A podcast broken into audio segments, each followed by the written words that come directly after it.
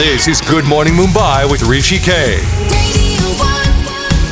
The thing with Saurabh Mittal, my finance expert, is you know he expands the ambit of finance and also gives us a deep insight into culture, and that includes urban as well as rural culture. Good morning. How are you? Good morning, Rishi. Now uh, you've been talking about the tabling of this uh, report, the Household Finance Committee report constituted by the Reserve Bank of India, and some interesting uh, things have come to light. And yesterday you were talking us through rural Indian households and how they manage their risks. I'm wondering financial goals of rural Indian households. What really are those? So, interestingly, uh, government has uh, done an initiative for uh, providing financial services to rural India, and the service called KGFS, which is Kshetriya Gramin Financial Services, an integrated financial service provider for Indian households in majorly three states of India, which is Tamil Nadu, Odisha, and Uttarakhand. People here are asked to indicate their financial goals as well as the amount they desire to save in order to reach these goals. Well, I can imagine that marriage is one of those goals. exactly, exactly. You are bang on this. So, for a last section of the customer base, housing, marriage, and education form the three most important goals to achieve through their financial savings. Whereas concerns such as medical emergencies, repaying loan, or obtaining durable goods and livestock from form the least important set of goals to achieve through this financial savings. Any any cultural issues that become evident from uh, the data that you have? Yeah, so an important culture issue becomes evident from the data collected by again the Indian Household Finance Committee. The poorest income group appeared to wish to save on an average of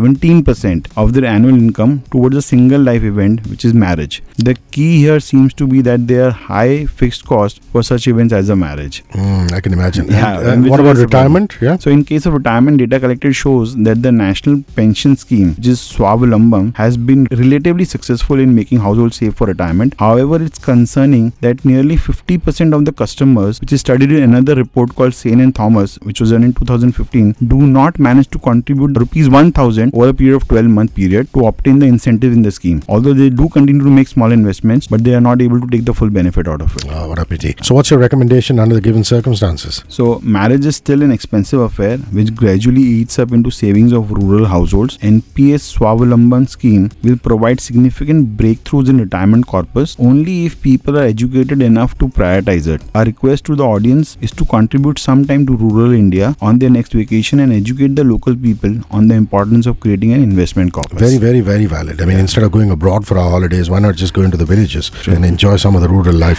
Before you go, your quote for the day. so it's a quote from Joe Biden. He said, Don't tell me what you value, show me your budget, and I'll tell you what you value. Smart man. Saurabh, uh, have a wonderful weekend before you go. Same if you want to reach you, uh, where can we reach you? So you can put a mail to me. My email address is saurabh at cwa.co.in. Also, I'm available on Twitter. My Twitter handle is Saurabh S. Mittal. See you on Monday. See you, yeah.